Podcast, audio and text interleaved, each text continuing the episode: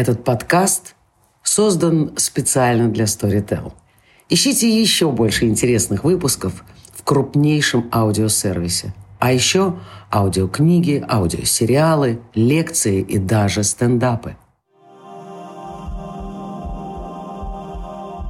Всем здравствуйте! Мы начинаем писать подкаст под названием «Биоэтика», и сегодняшняя наша тема напрямую связана с тем, что происходит на улицах, называется «Пандемия и истерика. Мы будем говорить про коронавирус, но поскольку никто из собравшихся здесь для записи этого подкаста, я надеюсь, не очень разбирается в биологической и медицинской составляющей вопроса, будем говорить про культурную, этическую и медийную его составляющие. Сегодня здесь с нами э, я, Алексей Зигмунд, религиовед, Саша Архипова, социальный антрополог, э, Полина Синяткина, правозащитница и э, художник, и Даша Демехина, исследователь перформанса, и э, автор многочисленных подкастов, которые вы тоже можете послушать на платформе э, Storytel. Вот, соответственно, э, сегодня 15 марта, и это важно заметить, потому что вся информация, которая у нас есть, относится именно к этой дате, да, и, э, соответственно, начать хотели бы вот э, с такого вопроса. Как минимум, само понятие вот этого самого коронавируса раньше очень сильно старались говорить новый коронавирус, потому что коронавируса до этого было как минимум два. В 2002 году и в 2015, пандемия которого еще до сих пор официально не закончилась. Но нынешняя вот эта вот пандемия породила, с одной стороны, огромную э, истерику, да, огромную моральную панику, даже без относительно его реальной э, убийственности и летальности, да, она довольно высокая, но она не такая высокая, как, например, у свиного гриппа или у других э, более а, обычных заболеваний, да, как, например, например, от туберкулеза, специалистом по которому вот является э, Полина, она нам, разумеется, скажет.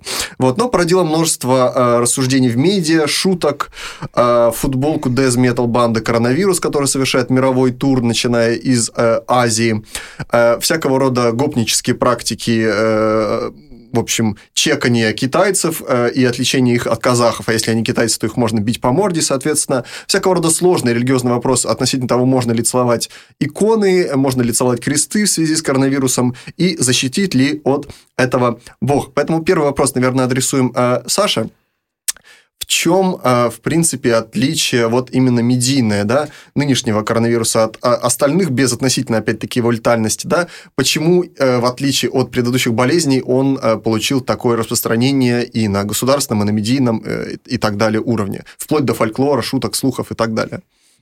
А, любой, у любой абсолютно эпидемии есть два э, среза. Это медицинский срез и социально-экономический. Мы сейчас видим э, идущую в мире социальную атомизацию, то есть разрушаются привычные связи в мире, который представляет из себя такой сложный организм, называется мир-система, эти связи разрушаются.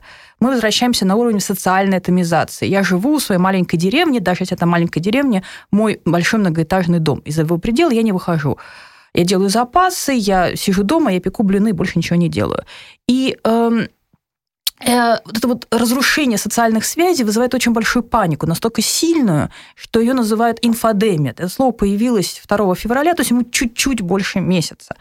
И, э, поскольку медицинская эпидемия затронула много стран, то и инфодемия затронула много стран. А люди заражаются вирусами паники, вирусами слухов быстрее, чем реальным вирусом. И э, так происходит заражение этими мемами. И э, паника охватывает все население, потому что люди очень плохо понимают, как защищаться. С одной стороны, тебе приходит информация из серии «Подумаешь, там от гриппа умирает гораздо больше в год людей, mm. чем от коронавируса». С другой стороны, публикуются ужасные сводки, как сводки фронтов, что происходит сейчас, например, в Италии. И вот это вот ощущение, невозможность куда бежать, э, поднимает со дна то, что называется ужасным, ужасным словом вернокулярной, вернокулярная медицина, вернокулярное восприятие риска. То есть, простыми словами, повседневное восприятие риска, то, как вот простая Мария Ивановна, как она оценивает э, риски э, для нее, для ее семьи. И вот эта оценка, она очень часто расходится с официальной медициной. И, собственно говоря, в этом и есть корень всех проблем. Но это же возникло не за вот эти, условно говоря, 5 лет 2015 по 2020. Нет, это возникает всегда, когда начинается угроза массового заражения чем-нибудь. Потому что в современном мире именно, ну, именно неизвестные массовые болезни – это то, чего люди боятся то, по поводу чего немедленно складывается некоторый такой консенсус – куда нам бежать и как спасаться, и сколько рулонов туалетной бумаги надо купить. Кстати, это любопытно, что именно в России скупают туалетную бумагу. И в Австралии и, тоже. Скупают абсолютно э, везде, скупают да? абсолютно везде. Это совершенно э, это глубже, чем просто привычное, э, привычное многим россиянам такое советское поведение. Гречка, гречка, тушенка, соль, спички, сахар, туалетная бумага. Это, в принципе, происходит в тех странах, которые Э, не знали, например, э, голода, страха Второй мировой войны. Это все равно происходит. То есть на самом деле, понятно, как это появляется, потому что на самом деле люди скупают э, предметы первой необходимости в который входит туалетная бумага.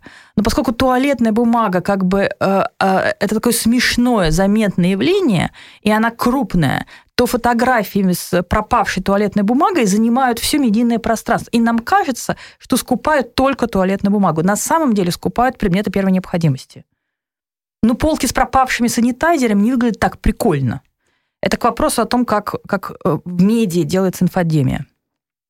А вот э, мне очень интересно, а чего вот мы все-таки боимся? Может быть, мы просто как люди, которые сами находимся в этом э, мире, где сейчас э, существует такой вирус, о котором у нас мало информации и много панической информации, вот чего вы лично боитесь, когда э, думаете о коронавирусе? Ну, то есть какое последствие или, может быть, какое конкретно э, переживание охватывает? Потому что когда я в какой-то момент начала смотреть, что пишет моя лента Фейсбука, я поняла, что у людей нету какого-то, ну, вот есть какой-то ужас перед этим, а когда ты их спрашиваешь, ну, что именно, да, что именно вас беспокоит, что ваши бабушки и дедушки могут умереть, да, например, или что из дома не, нельзя будет выйти, или что наряд милиции будет арестовывать всякий раз, когда вы будете мусор выносить, например, как это происходит сейчас, когда контролируют, чтобы, чтобы заболевшие не нарушали карантин. Чего боимся?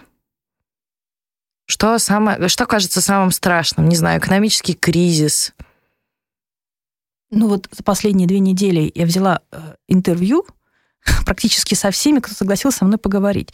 И вот сейчас в современной Москве, где э, реальных случаев коронавируса э, не настолько много, как в других странах, люди боятся двух типов вещей. Во-первых, они боятся активной борьбы с эпидемией. То есть они боятся э, э, распадения социальных связей, отмены мероприятий, закрытия школ, того, что твоя повседневность в социальном плане полностью разрушается. Второе, и это очень типичное для России страх – это страх перед э, действиями нашей официальной медицины и нашего Минздрава, которые многими воспринимаются как неправильные или напрямую вредоносные.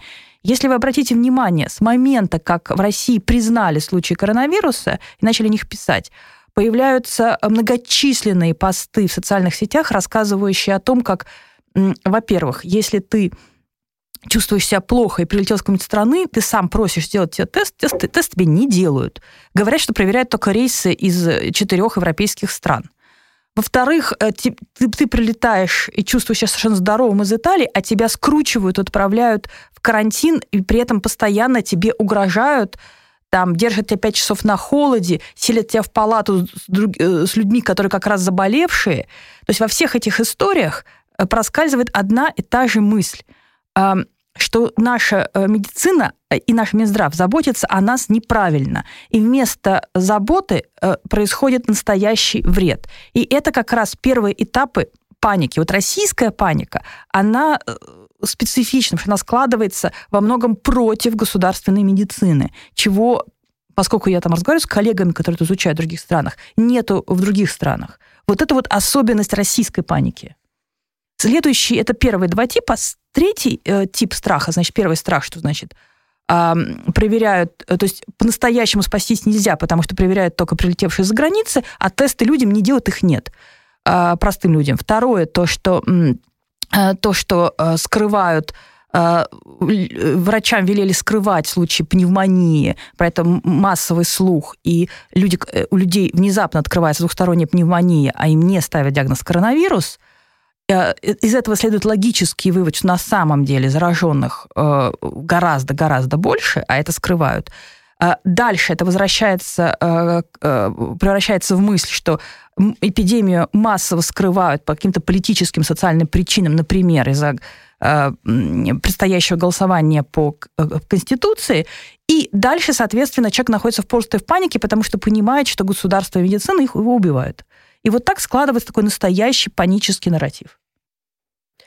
Ну, можно я сначала начну с того, что э, я пережила туберкулез, а это вообще главный инфекционный убийца на планете и остается до сих пор. То есть э, у нас, как бы по последней статистике это больше трех тысяч э, жизней в день.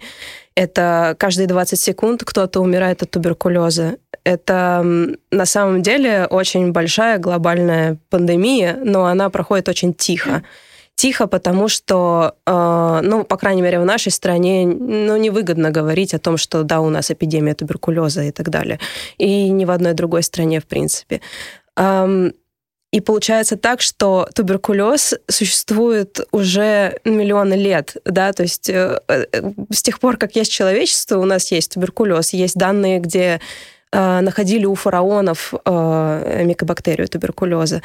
А, и, но это заболевание очень э, социально нагруженное в том плане, что э, в разные века по-разному относились к этому заболеванию. Сейчас мы находимся в таком времени, когда это заболевание очень стигматизировано, потому что оно ассоциируется с низшими слоями населения. Что на самом деле в корне неправильно, но это... Э, этот стереотип идет, э, да, из каких-то мифов, страшилок, э, которые люди с удовольствием распространяют. Но вот я пережила эту болезнь. Я была э, ну, на краю, я практически умирала, умирала уже. И поэтому после... Это было в 2015 году, мне было 25 лет. И с тех пор я стала активистом. То есть мне важно сейчас рассказывать людям о том, что эта болезнь сейчас среди нас существует, у нас э, есть опасность, э, очень большая опасность устойчивости бактерий, потому что вместо того, чтобы да, цифры шли вниз, они растут вверх во всем мире. И это, на самом деле, очень большая угроза вообще миру. Это большая мировая болезнь. А почему так происходит, что какие-то болезни, как туберкулез, которые устойчиво существуют, и вот, ну, действительно, сколько сказал, 3200 человек, день? Э, ну, больше трех тысяч человек в день. Ну, да, это гигантская э, цифра. Если Коронавирус не достигает такой цифры, да. Крохотную, типа, примечание статистики, да, туберкулез на первом месте по смертности, коронавирус на 17-м. Откуда да. такая паника вокруг э, вируса, который всего лишь на 17 месте? Ну вот смотрите, можно привести очень простой э, такой и ужасный пример. Например, э, есть организация волонтерская Лиза Алерт, которая ищет пропавших людей, в частности, детей. А по России там погибает в год около 500-600 детей. Все родители знают, что главная угроза для их детей – это педофилы. Но в реальности 99 э, и там, 5 десятых э, гибели детей – это э, они тонут в реке, они теряются в лесу, они проваливаются под лед и даже гибнут, проваливаются под доски туалета класса сортир в деревне. Но при этом родители никак не могут поверить, что основная, основные убийцы – это лед на реке э, и лес. А нам кажется, что это опасность привычная, мы про нее все время слышали. И э, Э, поэтому она как бы мы не должны ничего про него нового знать. Мы и так знаем про опасность туберкулеза. Нам это как бы с детства рассказывают. И Полина правильно говорит, он стигматизирован. То есть считать, что там туберкулезом болеют, например, например там в в тюрьмах, например. Я не попаду в тюрьму, значит, мне не будет туберкулеза. То есть логика рассуждения здесь примерно такая. А пугает то, что новое, и то, что хорошо как бы раскручено в медиа. А туберкулез относится к тем болезням, которые как бы вот вообще побежден, а э, какие-то несчастные случайно могут им заразиться. Это не так. Э, но э, восприятие опасности не соответствует статистической картине никогда. А есть какой-то миф о том, как возник первый зараженный туберкулезом? Потому что я просто для сопоставления всегда есть вот эта тенденция, да, с, ну, с многими, во всяком случае, болезнями, э, приписывать им вот эту моральную вину, да, что это не доски в сортире, а именно педофил. И то же самое, что китайцы сажали, значит, летучую мышь, и они, значит, дебилы и э, вообще как-то страшные, чудовищные дикари, и поэтому возникло это, да. То же самое, например, с ВИЧ, да, что его там э, находили у геев, значит, геи виноваты из-за того, что они, собственно, практикуют там э, свой чудовищный, извращенный, богопротивный секс и э, так далее. А про туберкулез или какие-то другие болезни, вот эта моральная вина тут да, есть? Да, да, вы абсолютно правы, что как бы, как правило, э, э, моральная вина за возникновение болезни э, падает на падает на некоторую группу, которую мы стигматизируем, вот, э, э, особенно, и как бы им приписывается, э, приписывается вина. Если, например, мы знаем, что это возникло в Китае, то это потому, что китайцы едят все едят все, что шевелится, и съели много летучих мышей. Так, например, во время э, вспышек инфекционных заболеваний в США, как правило, э, все обсуждают и шельмуют именно черных пациентов. Хотя в реальности там первые случаи, они бывают там примерно поровну, все равно шельмуют не э, э, белых, но э, черных, потому что вот они как бы бедные, они вот такие как бы не, не свойственна гигиена, и они представляют для нас опасность. Эта вот мысль, она все время проскальзывает. Соответственно, туберкулез тоже связывается с, с бедными, эм, э, бедными людьми, которые приезжают откуда-то, которые как не мы. Ну, в XIX веке это были совсем не бедные люди, да, да? то есть это, это в каждое время это были совершенно разные слои общества, э, хотя на самом деле это были все слои общества, но какие-то слои общества, видимо, были больше на виду, э, о них больше говорили и так далее. Про туберкулез могу сказать только то, что это настолько древнее заболевание, что мне кажется, тут уже потерялась нить, э, кого винить в этом и так далее. Но я, Саш, не очень соглашусь в том плане, что мне не кажется, что люди у нас э, всегда э, думают о том, что туберкулез у нас всегда есть, и мы про него знаем.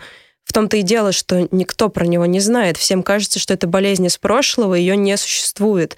В этом одна из основных проблем. То есть нас, нам, как активистам, очень важно информировать общество и рассказывать о том, что это есть среди нас. И вот, если честно, есть такой вот Э, биоэтический момент, наверное, правильно сказать, про то, что мы, активисты, э, которые работают с туберкулезом, сейчас очень расстраиваемся из-за того, как это все происходит с коронавирусом, потому что э, медиа настолько много, много говорят о коронавирусе и поднимая вот эту панику, которая на самом деле, мне кажется, конечно, не, не нужна здесь паника, здесь нужен какой-то разумный больше подход. Но но при этом все страны схватились и начали вот эту борьбу, э, это очень круто. Э, нам не хватает с туберкулезом тоже такого же. Мы обращаемся к э, журналистам, чтобы они писали больше о туберкулезе. Мы все время находим инфоповоды, но многим журналистам это неинтересно, потому что это болезнь про тюрьмы, про бездомных людей и так далее. Вот ровно про это я и говорю. Туберкулез стигматизирован. Да. А коронавирус не, вот за, за последний месяц он перестал быть стигматизирован. Он был стигматизирован, когда речь шла про китайцев. А теперь как бы все, все, он дестигматизирован. Он может быть у каждого. Именно поэтому про коронавирус есть э, паника, а про туберкулез паники нет. Потому что, э, э, как сказать, человек в своей повседневности сравнивает э, происходящего с собой. Он э, точка отсчета. Что может быть у меня? У меня не быть туберкулез, потому что я в тюрьме не сижу, я не бездомный.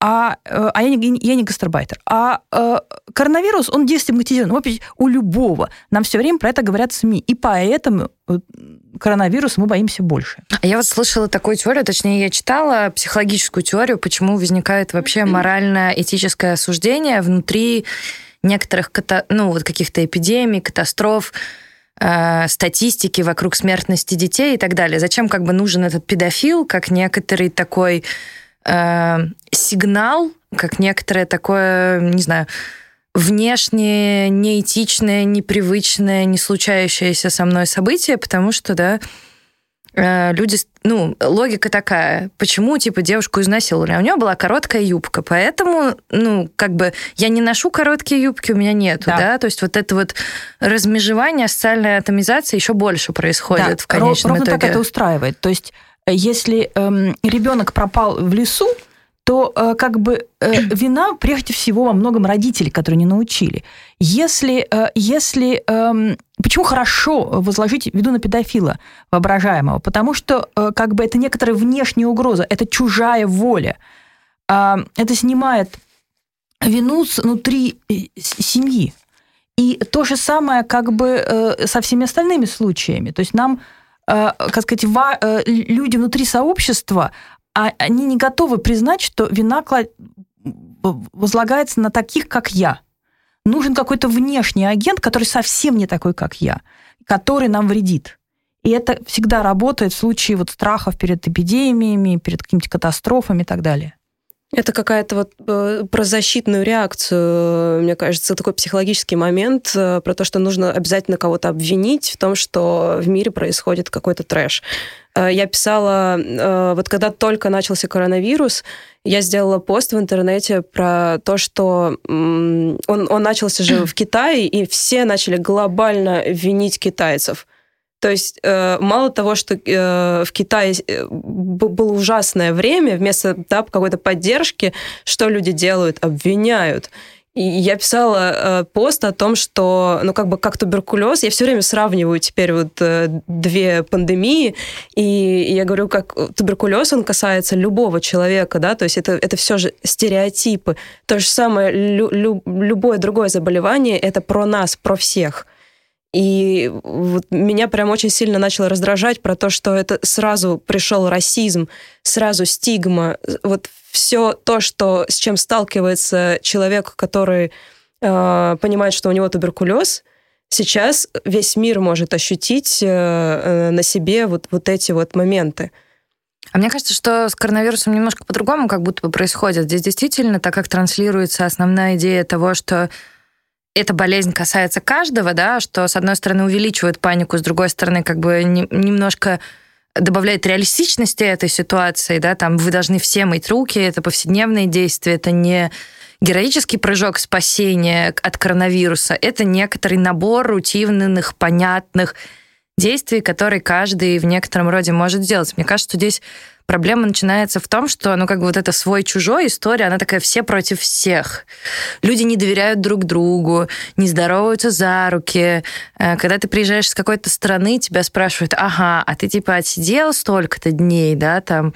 С одной стороны, это выглядит, ну, как нормальное, здравое такое дистанцирование от угрозы, а с другой стороны, вот я, например, почувствовала, я пару дней назад приходила в офис, меня не пустили, потому что тогда у меня не было двух недель, как я вернулась из Берлина.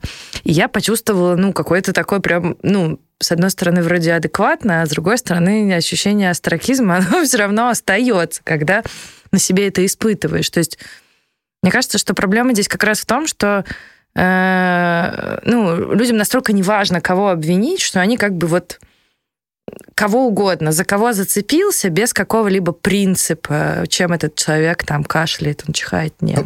Ну, ну с такой социальной точки зрения, просто э, эта вся штука, как и любая ситуация кризиса, она порождает какую-то совокупность практик, и какую-то совокупность вообще, в принципе, реакций, как позитивной, так и негативной. Да, из позитивной, вот люди, например, научились там здороваться за ноги, как здоровались наш э, министр энергетики Новак и э, этот председатель ОПЕКа, да, это видео просто широко тиражировалось, поэтому, ну, типа смешно, они там потрясли ногами, ха-ха-ха, вот, а потом э, разругались, конечно, в задницу. Но, но люди равно... научились мыть руки, наконец-таки. А, нет, я говорю бы. даже не про мыть руки, а про то, что, например, в Италии они играли из окон, да, какую-то музыку, чтобы вот как-то они взаимодействовать. Пели, они и пели. пели. И там да, даже есть расписание того, во сколько в 6 часов каждый вечер и что именно да, они поют. Установление новой солидарности поверх этого Да, но это попытка как раз, да, э, да, зацементировать остатки и восстановить вот эту текущую социальную атомизацию.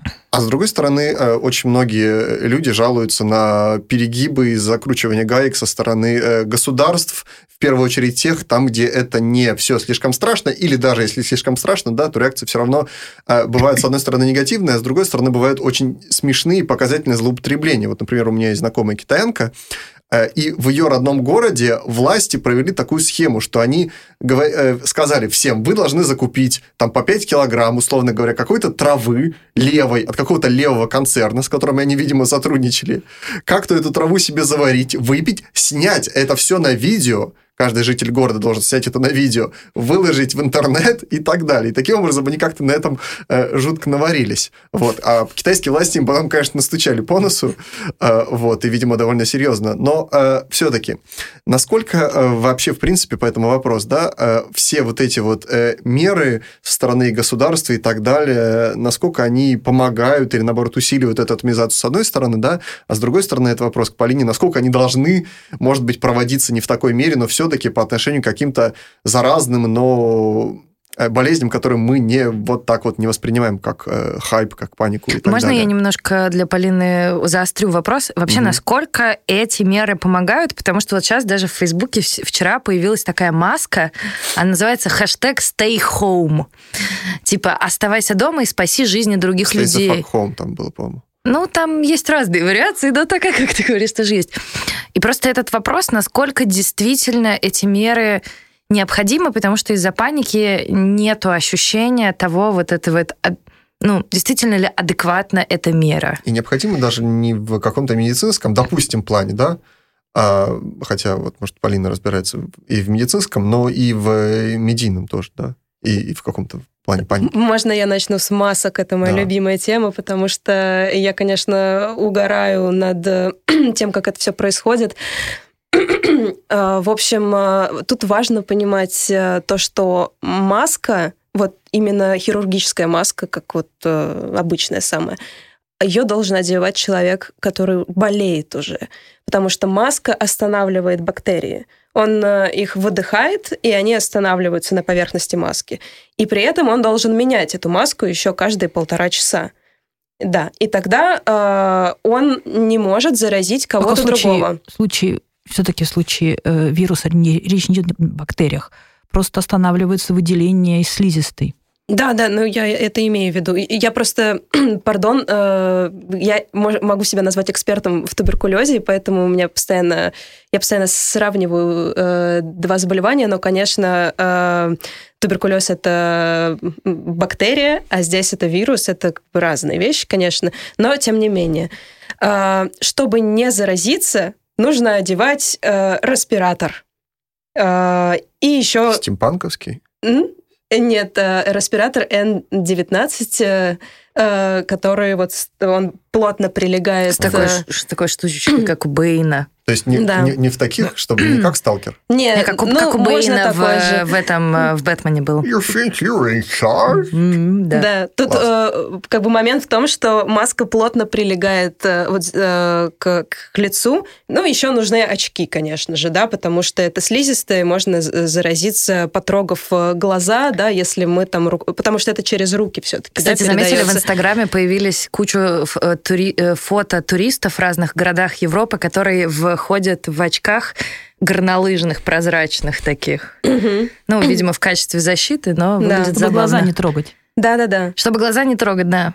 Ну, Вот. И почему в Китае обязали всех э, ходить в масках? Потому что там в какой-то момент было непонятно, кто носитель э, инфекции, да, то есть как бы кто болеет, а кто нет, потому что, да, э, контагиозный период, э, он, э, по-моему, две недели, да, поэтому как бы нужно... И симптомов может каких-то не да, быть. по-моему, симптомов теперь не быть, контагиозный поэтому- период рассматривается 20 дней, я читала. Ну, да, наверное. Вот, поэтому э, я сейчас пытаюсь всем говорить про то, что, ребят, оставьте маски тем, кому они действительно нужны, потому что все из-за паники, конечно, раскупили маски, думая о том, что если они оденут хирургическую маску, они обезопасят себя. Мне кажется, здесь это больше такой психологический момент, что я, типа, закрываю лицо, и я в безопасности. Конечно, это такой набор простых средств защит, которые совершенно не соответствуют тому, эм, что рекомендуется. Э, И, ну, и если уж мы там говорим про средства защиты и про социальную атомизацию, понимаете, э, один из главных советов – это избегать э, скапливания людей, скучивания. Мгм. Это, конечно, замечательный совет, он правильный, потому что карантин вынуждает всех к этому. Однако, э, это большая проблема. Когда хорошо, когда у нас маленький итальянский городочек или немецкий, где огромное количество, или шведский, где огромное количество населения ездит, например, на велосипедах, даже зимой, или на машинах. Э, И, и если тебе очень потребуется, ты можешь избежать метро. Э, Например, в Москве э, москвичу избежать метро Очень нереалистично. да. нереалистично. Ты едешь куда-нибудь, в, Медведково или из, Алтуфьева, ты проводишь час в метро с огромным количеством людей, и опасность этого заражения гораздо выше, чем не ходить на лекцию в университет. И дальше получается следующее. Я, например, еду на лекцию в, вышку, еду я туда час. За этот час я сижу в вагоне метро с, в час пик с огромным количеством людей. Потом прихожу на лекцию, обнаруживаю там три человека студентов. А, но ну, как бы я все равно поехала, все равно подвергла себя как бы этой опасности. И настоящая карантинная мера, которую можно было бы ввести в Москве, если это будет серьезно, это закрытие метро. Вот тогда все действительно останутся дома, потому что совет избегать публичных лекций, не ходить на, кон- на концерты, это прекрасно.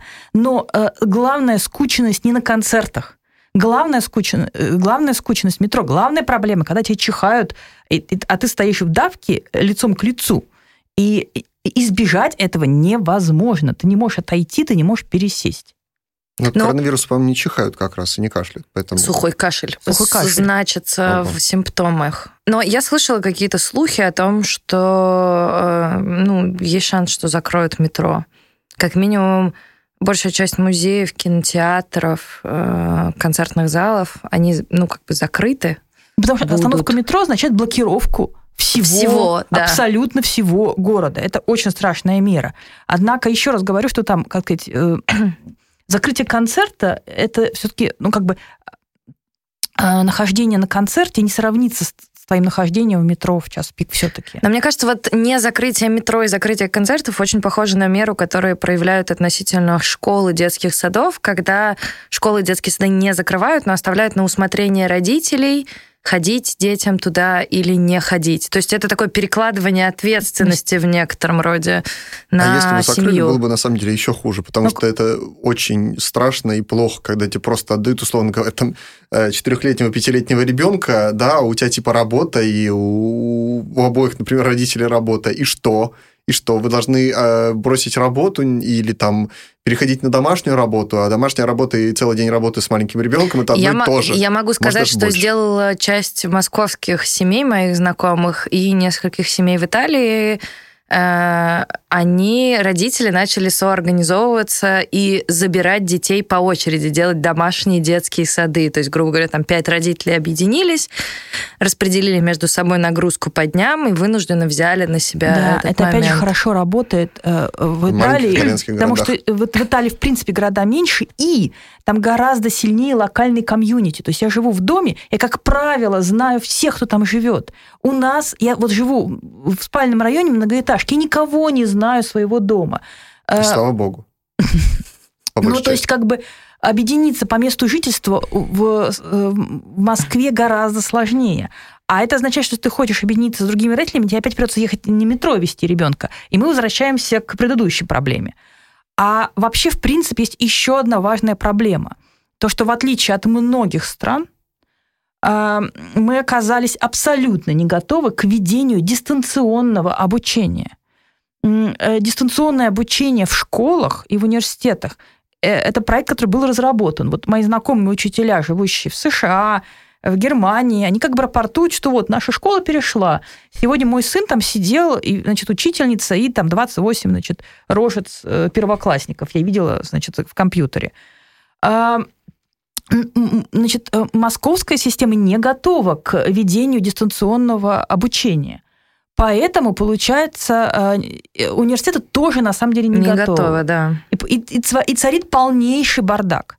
Студенты не ходят, э, или ходят, или не ходят, инструкции внятных преподавателям никакие не дают, а мои знакомые московские учителя пишут, что тоже непонятно, чего делать. И дальше получается следующая история, что как бы это получается ситуация, как в непришном анекдоте, не дать, не взять. То есть, э, э, с одной стороны, мы не вводим дистанционное обучение, а с другой стороны, мы э, как сказать, не гарантируем безопасность ваших детей. Поэтому, если вы берете на себя ответственность, отправляйте в школу, а учителя будут ходить и учить двух детей из класса и подвергать себя риску.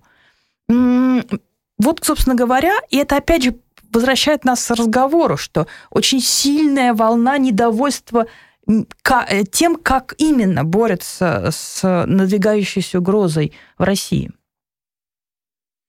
Интересная ситуация сложилась еще, например, э, в религиозной сфере, я все-таки скажу да, пару слов про это, а, просто в а, пандан, что а, католики, например, и папа, они очень трепетно относятся к действиям правительства, и папа по слухам и вообще потому, что пишет в медиа, да, постоянно молится на каждом там богослужении о том, чтобы адекватно нам воспринять действия правительства, и чтобы они могли найти в себе силы вот эти жесткие меры все вводить. И э, еще ввели э, вот эти вот самые трансляции с богослужений, с папских, каждое там воскресенье, и не только. И всем советовали как раз не собираться. Вот. А в Русской Православной Церкви там гораздо сложнее в том Мощи плане, целуют. что... Да, они начали э, все целовать, и возникла большая дискуссия как раз про вот эту самую контагиозность и э, моральную вину, да. Предполагается, что если церковь – это дом Божий, там ничего передаваться не должно по вере вашей, да, и все будет хорошо. Но тут опять-таки вопрос э, веры, да, и вот настоятель там Казанского собора недавно э, его опрашивал там журналистка из «Новой газеты».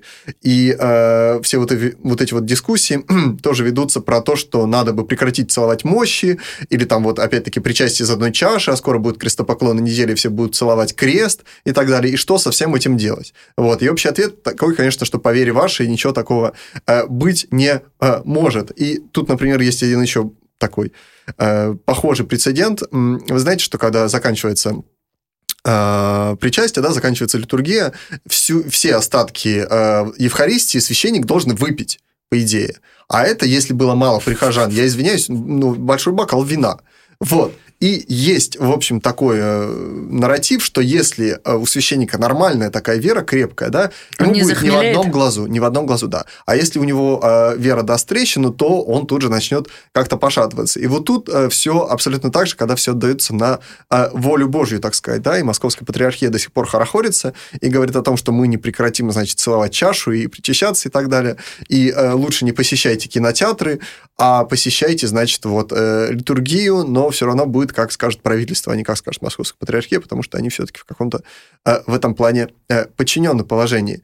И в этом смысле, э, опять-таки, может быть, заключительная уже какая-то часть беседы, да, которая, может быть, выведет нас на э, дальнейшую часть курса про вот эти самые этические проблемы, которые перед нами, не только перед медиками, которые вынуждены выбирать, кого лечить, да, а вот эта биоэтика, биомедицинская в самом таком классическом понимании, да, ставит вот эта вся ситуация пандемии, э, коронавируса и так далее. То, как мы относимся к китайцам, да, то, как мы относимся к заболевшим, друг к другу, к, ладно, правительству этика неприменима, вот, ну и э, так далее. Что вот вы по этому поводу думаете? Какие, может быть, находки здесь можно обнаружить или что нового в этой ситуации такого? Можно я скажу? Да. Я э, вот как раз была в Германии, была в отпуске. Я, зам... да, я, я заметила, что у, на самом деле у многих людей, с которыми я работаю, не было никакого ну, как бы реакции на то, что у меня отпуск. Людей не волновало, что я не в доступе. Они продолжали писать, продолжали звонить, чтобы, ну, как бы, что бы я ни говорила, это действительно было достаточно сложно.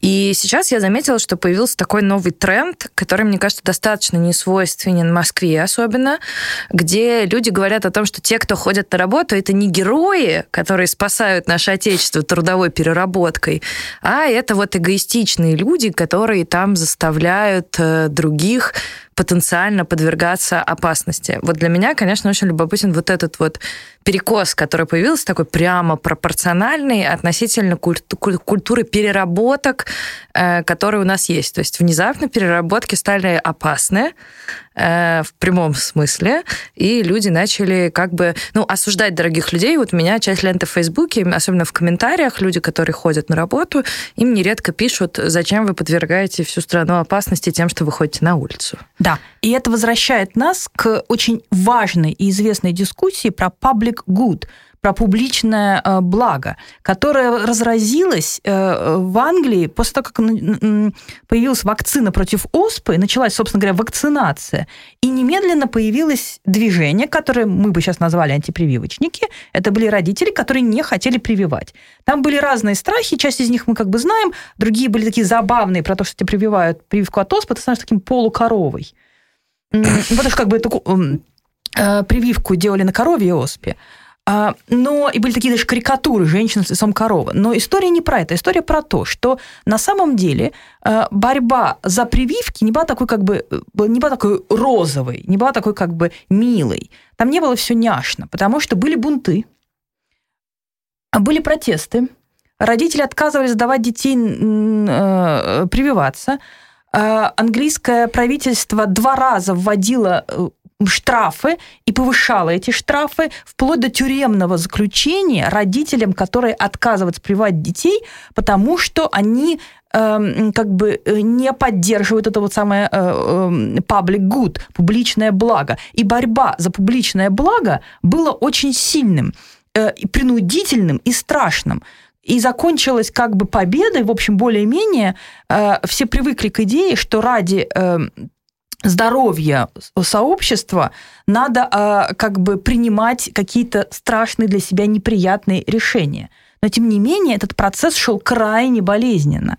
И, э, собственно говоря, э, сейчас это, это вот речь, э, я рассказывала о 60-х, 70-х годах XIX века, сейчас мы на самом деле вернулись к этой дискуссии о том, что э, потому что я теряю очень много. Я там не еду в командировку, я не могу ходить в офис, у меня отменяются встречи, презентация книги, мои дети сидят дома, я должна сидеть с ними, и мои потери очень конкретные, очень реальные. А вот это вот самое public good, что, может быть, из-за меня какие-нибудь старики не умрут, оно очень эфемерное, и оно не относится напрямую к твоему как бы телу и к твоему вот конкретному окружению. И это большая проблема, потому что, а для России вот эта вот публичная дискуссия, вот это вот как бы публичного блага, она очень-очень важна, она как бы редко когда появляется. Потому что мы как бы э, в советское время, в позднее, нам это спускали сверху. Помните, были, как сказать, классные часы, когда в школе рассказывали, что надо собирать посылки угу. и детям, посылки, э, игрушки детям в Никарагуа, например. Э, э, и мы помогали каким-то абстрактным другим.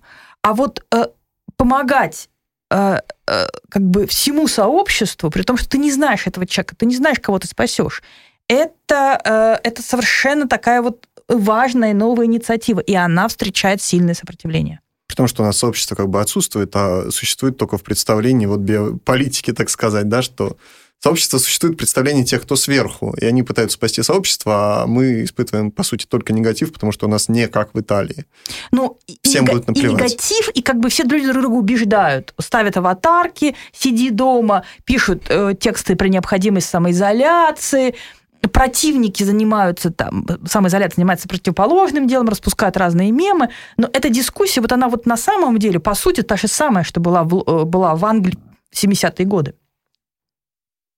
19 Ну, века. любопытно, я, честно говоря, еще не наблюдала, как именно антипрививочники. Все-таки у нас достаточно сильное антипрививочное движение, насколько я ну, понимаю, да. направленное именно на детей, которые там лет пять назад было прям на пике своем таком, да, эти форумы, на которых обсуждались. Да, и сейчас они очень, очень активны. И не только у нас, э, в Англии и в Америке. И смертность от кори повышается. Из-за того, что это самое все понимают же наши слушатели, что такое анти, как сказать, Э, антипрививочный пузырь, что если ты прививаешь всех детей, 95% населения, то шанс заразиться ребенка очень низкий, потому что вокруг все, все привитые. Э, и, соответственно, ты будешь эм, даже если ты не привьешь своего ребенка, шанс у него заболеть все равно низкий, потому что вокруг все привиты. Но если количество привитых, при, непривитых увеличивается, то пузырь получает прокол, и он лопается в какой-то момент. И это привело к десяткам Э, с, с детских смертей э, в Англии и э, в Штатах за последние три года. То есть пузырь уже лопнул. И это надо понимать. И вот эти вот дискуссии про public good, они как бы по новой на самом деле как бы сейчас поднимаются, не только у нас. Просто для России это прямо действительно публичное обсуждение этого, это новое явление.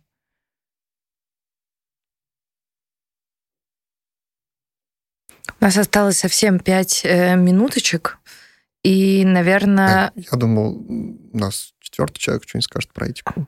Мы можем ну, И у меня лично, я просто... Единственное, что я хотела сказать, э, это про свои наблюдения относительно того, что я делаю как художник, и что происходит э, вообще с тем, что я делаю. Ну, вот Пол, в... Полинина картина с масками будет как раз на заставке. Шикарно, отлично. Просто выпуска. я с 2015 года, как пережила туберкулез, все мое искусство, оно про э, стигму, про э, отношение общества к заболевшим. И понятное дело, что я основываюсь на своем личном опыте, как человек, переживший эту болезнь, но для меня это также про и ВИЧ, про ментальные расстройства, все то, что у нас стигматизировано. И у меня э, основные мои герои моих картин, они одевают маски. И маска, она для меня олицетворяет эту стигму. То есть человек закрывается, и мне, мне хочется играться с зрителем и спрашивать его, что ты, собственно, видишь, болезнь или человека?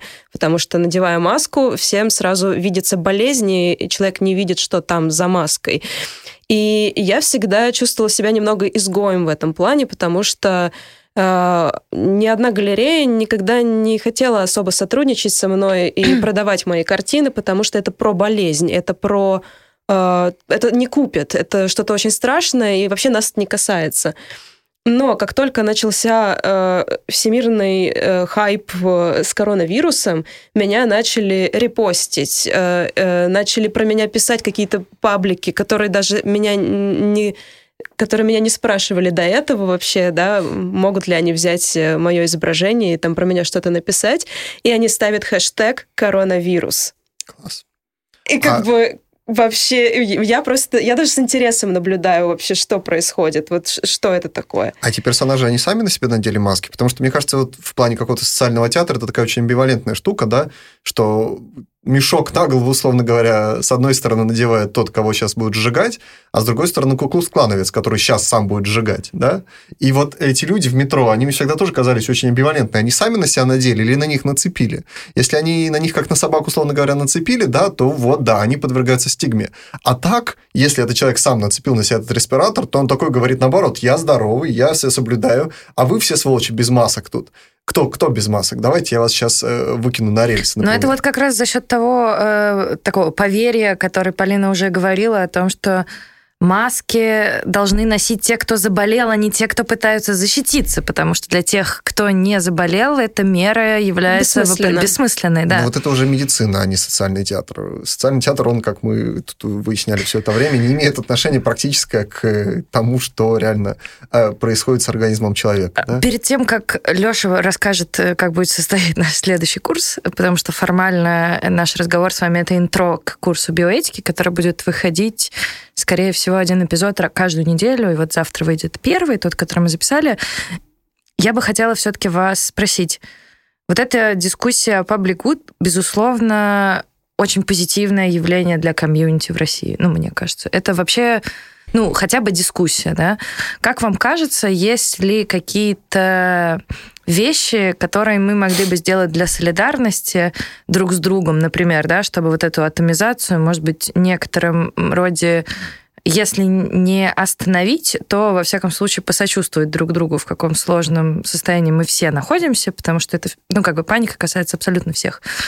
Кто заболеет, кто не заболеет, у кого умрут родственники, у кого родственники смогут выжить, кто столкнется с дилеммой, э, врачи, которые столкнутся с дилеммой, кому отдавать аппарат вентиляции легких, кому не отдавать, кого госпитализировать, кого нет. Как вам кажется, работают ли те средства, которые есть сейчас, я имею в виду социаль... такая солидарность через Facebook, ава... ну, посты, аватарки, хэштеги, что-то еще. И если э, у вас есть в голове какое-то представление, что мы можем еще сделать, или, может быть, надо делать то, что уже делается. Как вам кажется, Саша, можно попрошу вас Ну, первой э, ответить? Смотрите, мне кажется, что надо э, прежде всего выйти из сумрака, зачеркнутого из Фейсбука. А, Потому что как бы эм, дискутировать о паблик гуд хорошо и отменять там публичные лек- лекции, но дело-то не в этом. Дело в том, что не- необходимо помочь людям пережить последствия этой социальной атомизации. Э, И эм, э, каким-то образом э, не просто призывать всех оставаться дома, но, но сделать это так, чтобы это было возможно. То есть, я не знаю, э, предлагать дистанционные курсы образования. Э, Школы, например, могли бы теоретически, те школы, у которых есть дистанционные ку- курсы образования, там, например, частные, могли бы Пошерить их, да? пошарить и учить по ним, например, месяц э, детей из э, бесплатной школы. Э, можно было бы создавать вот такие вот быстрые сети э, родителей, живущих в одном каком-то районе, доме, чтобы действительно можно было собирать детей группами по 5, по, там, 3-5 человек и как бы оставлять хотя бы на, ну, не знаю, на 4 часа у каждого, чтобы как-то хоть какая-то была возможность что-то еще сделать. То есть вот такие вот, казалось бы, простые вещи, они, э, они как были бы на самом деле э, возможны. Э, но одно дело призывать как бы к самоизоляции, а другое дело предлагать вот, вот такие вот конкретные ходы. А это, как бы понимаете, дело довольно сложное. Дорого, как и дорогое, да. Кстати, вот это недорого. Я, у меня отменилось несколько конференций, и сейчас идет обсуждение, чтобы эти конференции прошли в Zoom, Zoom это такое mm-hmm. приложение, которое позволяет шарить экран, показывать сколько да, угодно. Да. Оно позволяет там дополнительный трек делать. В Google есть тоже приложение, которое позволяет сохранять трек записи, например, который преподаватель ведет на условной электронной доске. Но пока никто не договорился. Ну, вот Эти да, разговоры идут. Но... Я вот читаю лекции в университете. Никто не сказал, Саша, дорогая, пожалуйста, сядь дома перед компьютером и прочитай лекцию в записи или в онлайн, в этом приложении, и вот студенты будут тебя слушать. Нет, вот этих предложений мне пока, ну или инструкций мне не поступило. Да, а у, у нас, э, мне кажется, еще долго до того, как вот э, такая модель будет существовать, это и кстати говоря, в туберкулезе тоже это э, в, не, в, не, в развитых странах э, есть такой момент про э, то, как э, медсестры звонят по скайпу пациентам и просят, чтобы они при них выпили таблетки, да, ну то есть как бы вместо того, чтобы человек лечился э, в больнице, где есть э, высокая возможность заражения другим штаммом инфекции, да, нужно проходить, нужно лечиться амбулаторно. вот. А, но я хотела еще сказать такой момент, что я бы не знаю, я не знаю, насколько это возможно. У нас люди, мне кажется, очень любят паниковать, и им только дай вообще маленькую э, причину, а тут причина очень большая. И мне кажется, вот эта вот паника, она сейчас, вот это наш главный вирус, и э, от, от которого, ну, не знаю, не, не, нельзя ждать ничего хорошего. И я бы попросила СМИ просто сбавить градус и, не знаю, чуть-чуть полегче, потому что я вижу, как э, просто разные люди по-разному реагируют на то, что мы читаем в СМИ. Не каждый может отказаться от того, чтобы читать эту информацию, да, то есть как бы многие люди прям приковываются в, в экраны своих компьютеров и читают, и читают, и и вот эта вот паника, которая нарастает, мне кажется, она страшнее. Это, это хаос, это вот э, это минус разум просто. И... Не дает принимать критически взвешенные решения. Да, Э, спасибо. И мне, потому что я, я наблюдаю свою маму, которая просто сейчас в адской панике, и я стараюсь себя ограничивать от какой-то излишней информации из интернета, но мама мне транслирует все то, что она читает. И меня это триггерит очень. И я понимаю, что мне неспокойно становится. Хотя, э, учитывая, что я пережила э, болезнь пострашнее, э, мне должно быть вообще не страшно но э, именно такой вот нервный момент, эмоциональный, мне кажется. Хорошо, э, спасибо. Значит, что мы э, выяснили, что ситуация очень тяжелая, всем э, относительно плохо, э, в большей или меньшей степени что отмену конференции даже как-нибудь переживет с помощью Zoom других гаджетов и замечательных предложений, а все остальные будут, возможно, чудовищно страдать. Особенно будем чудовищно страдать мы, поскольку у нас нет солидарности, нет низового комьюнити и все такого прочего, а есть только надзор и поправки к Конституции, за которые мы проголосуем и, возможно, все умрем.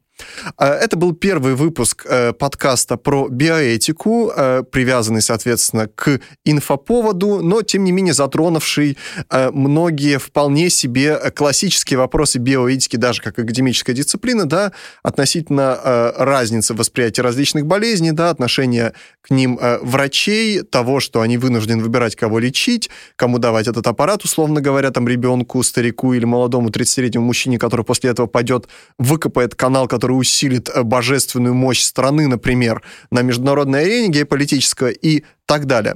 Соответственно, э, наш э, следующий курс да, будет состоять еще из пяти эпизодов, на которых мы обсудим самые разные вопросы, в том числе биоэтику в религиозном контексте, в христианстве разных видов и исламе. Обсудим биоэтику, связанную с женскими э, проблемами, биоэтику женского тела, суррогатное материнство, насилие в родах.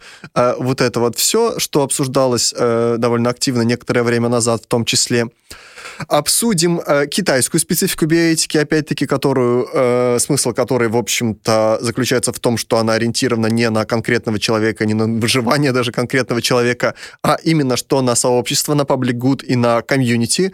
Поэтому, например, там э, в какой-то клинике э, в Пекине недавно требовали э, проверять верность партии э, у тех, у кого делается забор спермы и э, так далее, то есть у доноров. И последний выпуск нашего э, курса будет посвящен, соответственно, смерти.